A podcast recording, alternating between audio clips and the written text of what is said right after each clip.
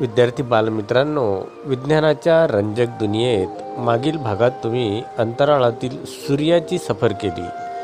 आजच्या भागात तुम्ही सफर करणार आहात ग्रहांच्या दुनियेची. तर चला विद्यार्थी मित्रांनो सफरच्या या दुनियेमध्ये संवाद साधत आहेत शुभांगी कमलाकर फुकट उपक्रमशील अध्यापिका पंचायत समिती अकोट.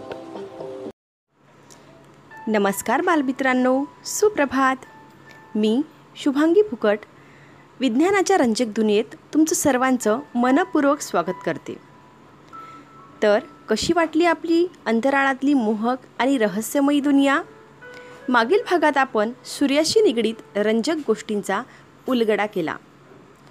आता आपण आपल्या सूर्यमालेतील ग्रहांच्या गमती जमती पाहू.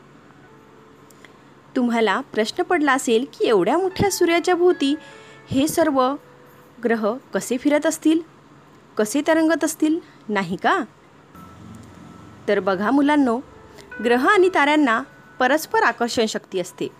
म्हणजेच गुरुत्वाकर्षण शक्ती. तुम्ही तो रस्सीखेच हा खेळ कधी पाहिला आहेत का? खेळला आहात का? थोडासा तसाच.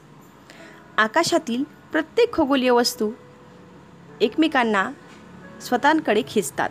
म्हणजेच प्रत्येक खगोलीय वस्तूमध्ये एकमेकांना स्वतःकडे खेचण्याची शक्ती असते. अधिक शक्तीचा तारा कमी शक्तीच्या ग्रहांना स्वतःकडे खेचून स्वतःभोवती फिरावयास लावतो. त्यामुळेच तर तारे किंवा ग्रह या अंतराळात खाली पडत नाहीत. म्हणजेच आकाशातील प्रत्येक ताऱ्याला व ग्रहाला कमी अधिक प्रमाणात स्वतःची गुरुत्वाकर्षण शक्ती ही असते. आपल्या सूर्यमालेतील सूर्य हा तारा असल्यामुळे त्याच्याकडे जास्त गुरुत्वाकर्षण शक्ती आहे आणि म्हणूनच ग्रह सूर्याभोवती फिरतात. ग्रहांच्या सूर्याभोवती फिरण्याच्या या मार्गाला कक्षा म्हणतात. ते आपल्या ठराविक कक्षेतून आपल्या ठराविक गुरुत्वाकर्षणामुळे फिरत असतात आणि म्हणूनच हे ग्रह सूर्यमालेत फिरत राहतात. आता आपण बघू अजून काय गंमत आहे या गुरुत्वीय शक्तीची. आपण सर्वच जण जाणता की देवाच्या देव्हाऱ्यात अगरबत्ती पेटवली असता तिचा सुगंध क्षणाधार्थ सगळीकडे पसरतो. मग सूर्यासारख्या ताऱ्यातील तप्त वायू अवकाशात पसरत असतील का? काय होत असेल? तर हीही सगळी गंमत या गुरुत्वीय बलामुळेच होते.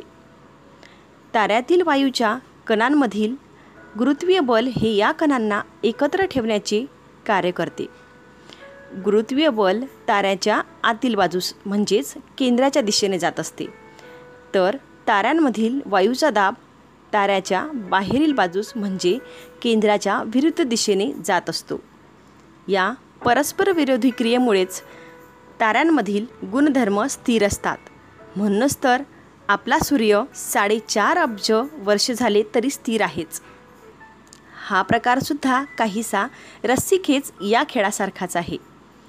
पण एक बल दुसऱ्यापेक्षा जर जास्त झाले तर ताऱ्याची आकुंचन किंवा प्रसरण होऊ शकते. म्हणूनच जोपर्यंत गुरुत्वीय बल व वायूचा दाब स्थिर आहे तोपर्यंत सूर्यसुद्धा स्थिर आहे. बालमित्रांनो यानंतर आपण भेटूया पुढच्या भागात. धन्यवाद!